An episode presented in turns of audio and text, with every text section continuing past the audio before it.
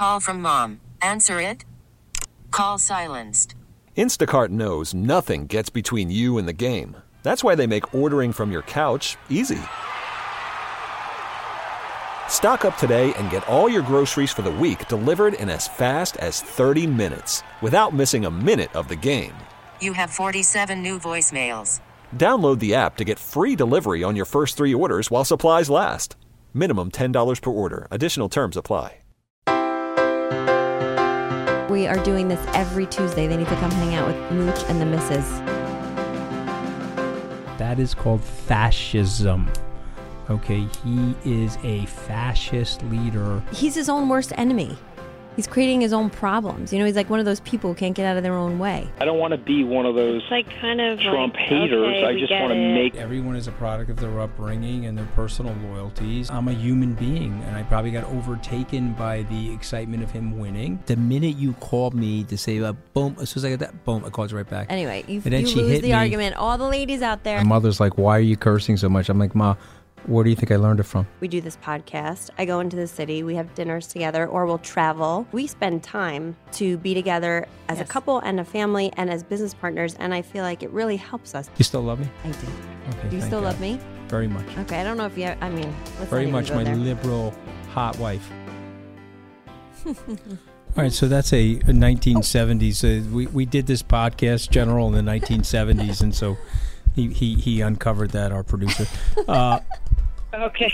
uh, teasing, but la- ladies and gentlemen, we- we're going to introduce uh, retired Major General Marta Carcana uh, from the U.S. Army, but also now the outreach director for Vets EDU. Welcome to the podcast. Welcome to Mooches and the Mrs. General. Great, great to have you on. Thank you for being here. Thank you. Thank you for this opportunity. Yes. This is a perfect time of year to have you on. And We're thank- very focused yep. on veterans. And thank you for your service to the country. Uh, but uh, tell us a little bit about your career, if you don't mind. I mean, you uh, you you were uh, raised. You're Hispanic American. We don't play identity politics here, but I think it's very interesting. You're Hispanic American rose to the level of being a uh, adjutant uh, and major general in the U.S. Army. Tell us about your career a little bit, and then we'll get into the uh, charity that you're working on now. Okay. Uh, I'll tell you. Uh, I'll, I'll start that. In 1972, my mother decided we were going to move to New York City. You know, like many uh, people, just move looking for for a better life for their kids. So I went to live in Brooklyn, New York. I went to Eastern District High School. At that time, they used to call us educated dummies. It was like, okay, here's my Mm. How new nice. school. That's a we- very welcoming. There was, no, there was no bullying at that time, so it was like it was it was it was okay. We had to take it. So I went to Eastern District High School, graduated from. I was an Arista member, which means that uh, that uh, even though I came from the island, I. Uh, I took pride and I took care of of getting good grades, and I graduated like uh, with a with a very good average. I went into New York City Community College. Uh, when I was on the island, I wanted to be a doctor, but then now I wanted to help. I needed to help my mother in New York City, so I I decided I will become a nurse.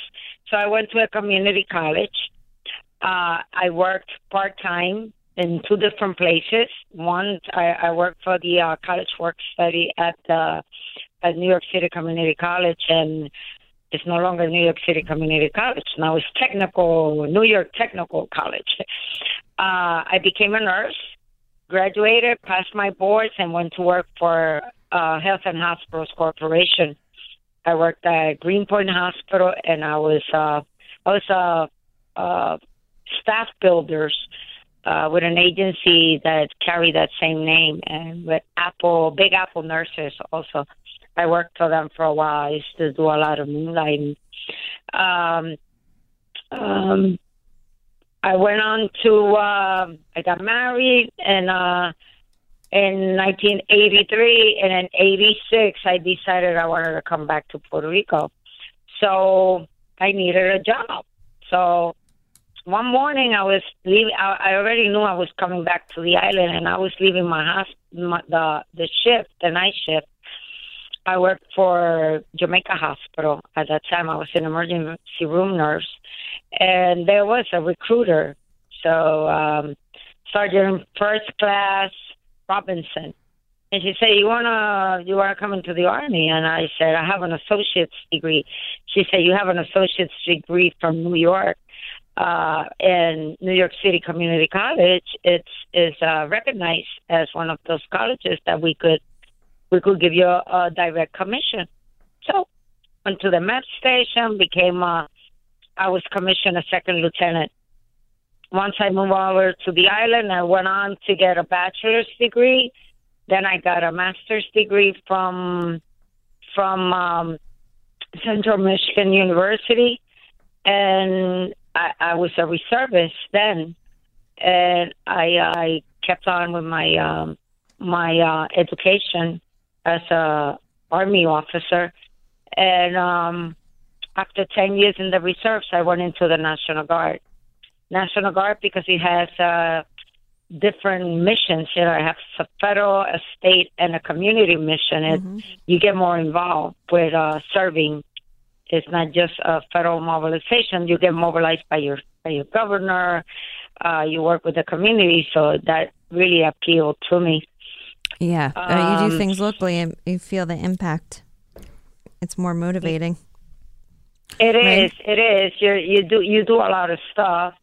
Um, I went from being a clinical nurse to being the XO, the executive officer for for my unit, and in um, 2013, I was the first uh, female to become the chief of staff for the National Guard in Puerto Rico.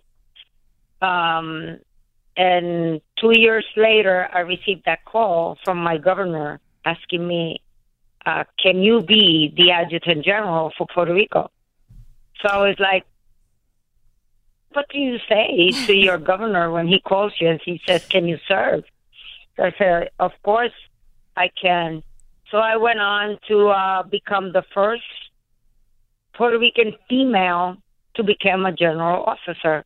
I became a general officer in 2015, and I served as the um, as the uh, um, adjutant general for Puerto Rico since October of 14. Still a colonel until I became then I became a general officer, and I served until 2017 as the first Puerto Rican female to lead uh, to lead the National Guard and to become a general officer. So I'm really, really proud of it. Con- congratulations! It's should really, be. really an amazing career. Could you tell you you were active duty in Kosovo? I And, was uh, in there- 2010. And so, tell us a little bit about Yeah, that what was that like? situation and what what what was the uh, the execution. That was actually Bill Clinton's foreign policy that led to a peace situation there. And uh, so, you were there on a peacekeeping, or tell us It about a, it. it- It's a it's a peacekeeping uh, mission. It's still ongoing. The people of Kosovo love the United States. You know, uh, there's a big statue of Bill Clinton in the middle of a town in Kosovo, like downtown Kosovo. There's a big statue of, of President Clinton there. Um, I was when I was mobilized to Kosovo. My, and my wife wants to know if his were his pants on or off in the statue. Oh my She's just god! asking. Oh for- my god! Oh Or- no, or- no. pants on, Pa- pants, pants on. Okay, I was just Blown. checking. I was just, I was just checking. You know. Oh my god! Just ignore him, okay? Meaning Nah, Anthony, But when not I was Clinton. there, uh, when I was there, Hillary Clinton visited with us, uh, and she's loved by everyone there. Also, uh, she was then the Secretary of State, so she was Malone's secretary then.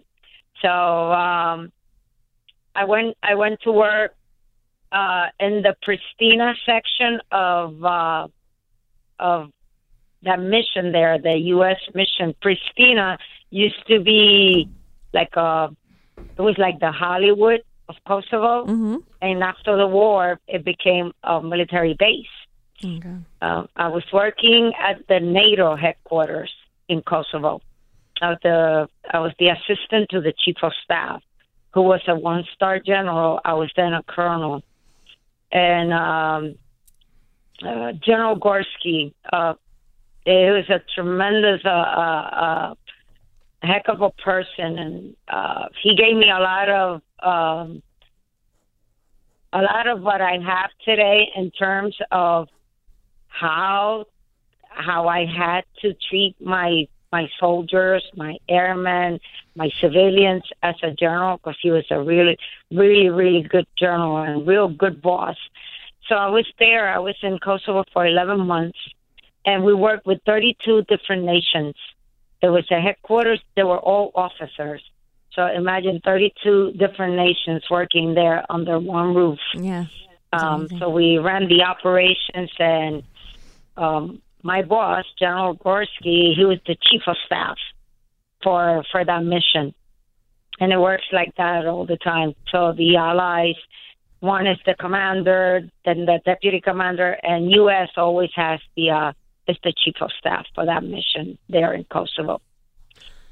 Um, every time there's there's uh, the mayor uh, questioning of U.S. leaving Kosovo, everybody just like the the Kosovars, they go like crazy over. No, don't don't leave us. They really have gotten used to the U.S. presence there. Do you do you think we'll always you think we'll we'll always have peace there now though? How do you feel about the stability of that area? Well, it's being that this uh, NATO is there, you know, peace is is, is kept. There's there's a there's a few incidents every day. There's places that get burned out, and uh, but it, it's peaceful. It's a beautiful country. I mean, so it's just too cold for me. I don't like cold weather. Well, obviously, you're from the island. Oh, my God. So, speaking of your beautiful island, how is it doing? Well, we're doing much better after two years after the hurricane.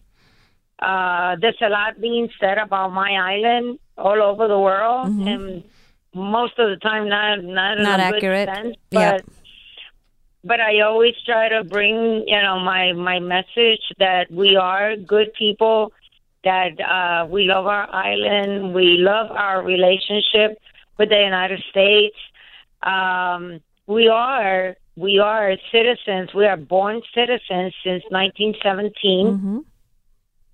And uh just it's just that the things the bad things that a few people do affect the entire 3.4 million Americans that live here. Mm-hmm. but uh we work every day to make it a better country and I'm sure I'm sure we're going to be again the enchanted island. I mean the beaches and the mountains and the valleys they're they're all enchanted. It's just a few bad things but but I think we'll overcome that. Uh, and uh, economy, economics are bad. The money wise is bad, but we'll we'll we'll get we'll get over it. I'm sure.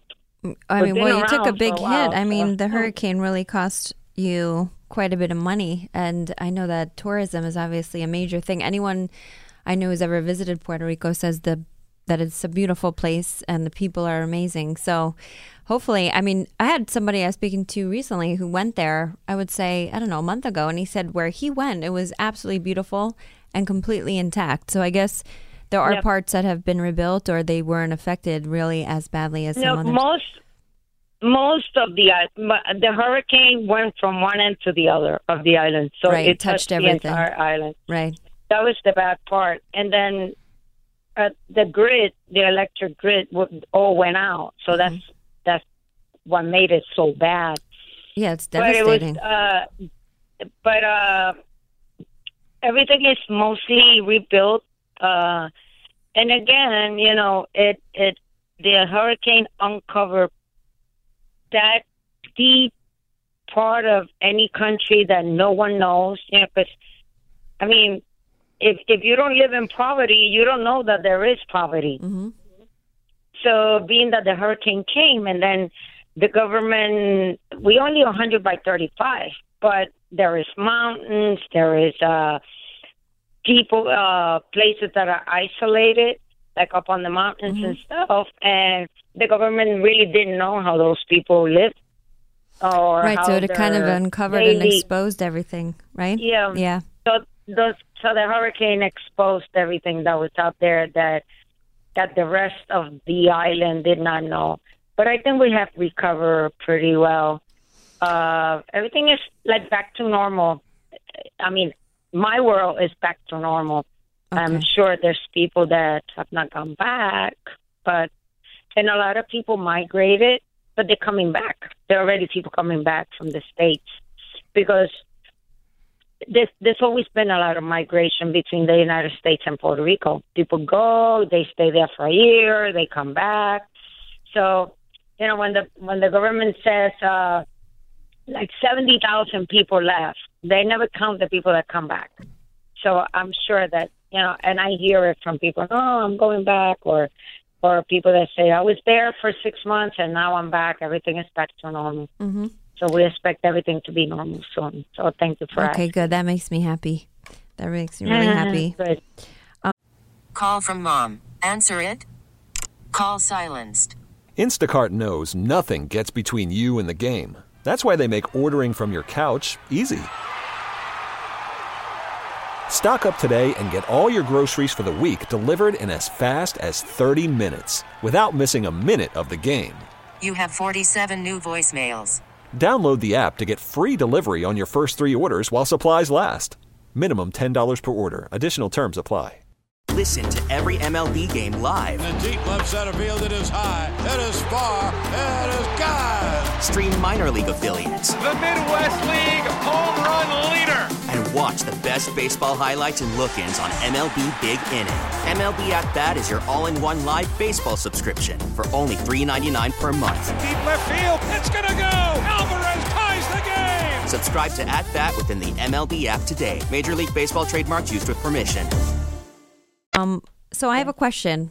For this is on, on in my mind. So when you went to be a nurse, so you had that in your mind, but um, the the whole military thing is it something that was suited for you, or did you have to adjust and make yourself be okay with it because it was something you felt like you needed to do, um, you know, for your mom and just in life to make it and make life I better for your wanted- family. I always wanted to to be in the military. You did okay. So when I was, I did. But when I was 17 and I took the ASVAB and I passed because I went to the MEP station, passed, and everything, then I was overweight. So you can, you know, it's really hard to go on a diet when you're 17. Mm-hmm. So then Or a lot 40, of stuff came or anything- to be, and I, yeah, I, uh, I couldn't, I couldn't, I couldn't go in, and then my mother said, well, "No, just go to school. Forget about the military. You'll make it." And then I really joined the military when I was already 30 years old. Mm-hmm. That's when I came in. Um, but being a nurse and being that it's it's a profession that I it's a profession that I love because I like I said I wanted to be a doctor, but once I became a nurse, I knew that's what I wanted to do. I wanted to serve. Um, you have to be, and and I am, and I believe that I've I've been like that all my life. I'm really structured about what I do. So going into the military was not difficult for me because I'm used to following instructions. I, w- I, I always was. Mm-hmm. And then have I become? I became a nurse. So a nurse has to take instructions, has to follow orders. Has it's it's it's part of it. You know, it's it, it just and it grows in you. And we, when you really look at it, it's like it, it's my profession and my military service are both so linked because you must follow instructions. You must do stuff a certain way. You just don't go about uh, doing stuff your way. You know, you don't have to create anything. It's there. It's there for Right. you. You just have to follow it. So and they're both really Mm-hmm. important and and a matter of life and death sometimes. So they're both really serious jobs to have and important ones too. exactly. too. I know. I just, I ju- it's very interesting when I talk to people and they say, "I always knew I wanted to do something," or "I always knew I wanted to be in the military," and I feel like that's like a gift in many ways because um, to have something so strongly inside of you from a, a young age is is special, you know, and, and to pursue it makes it really rewarding. I think. And you- and you So- did so well. Yeah. So tell us a little bit about the Vets EDU, though. How can people get involved? Okay, Vets EDU, um, Mike, Mike Aharoni, Mike, my friend, uh, met me through um, through a com- uh, uh, uh, a friend of of both of us that introduced us, and uh, my friend Israel, he said, you know, Mike, I have someone that's gonna help you. You do the outreach for your for your not for profit. So Mike comes to Puerto Rico before the Hurricane Maria, just like a month before that, to visit me and to meet me. And he says, "Would you like to join my non-for-profit?" Well, you know how it is. Someone travels from New York to meet you because he wants you to work with him, a non-for-profit. You're like, hmm, what is this all about? Mm-hmm. Well, Mike really convinced me. Mike is a non-for-profit, comes out of Long Island, and, ex- and comes to the island and explains everything. It's a non-for-profit. We go around educating veterans, military, and their family on how to use the benefits that they get from being in the military, from being a veteran, from being active duty. The especially buying home buying, home buying or home selling. So our Vets EDU, we take the veteran, the active military, uh, guard or reserves from any branch, from any um, from any service, and we take them from from the first day that he wants to see a house, that he wants to sell his house. It could be either way. Until the last day he either gets that key to the new home or the day that he turns in that key. Because sometimes, well, veterans, we get old too. So we want to sell the house we want. So uh, Mike and I have been going around. We've been around the nation, um, orienting veterans, military, guard, reserve, Marines, Air Force on how to fulfill the American dream of getting their own home with the benefits that they earn that no one gave them. They earned them with their sacrifice. They earned them with their work, and um, how to get the most out of that benefit. And um, we always we always bring it to them. Use your benefit because sometimes you could meet a realtor that doesn't really want to work with veterans because it's easier for them to do it the other way and give you other types of of um, of home loan. But we want all veterans, military, active duty, to use the fen- benefit that they earn.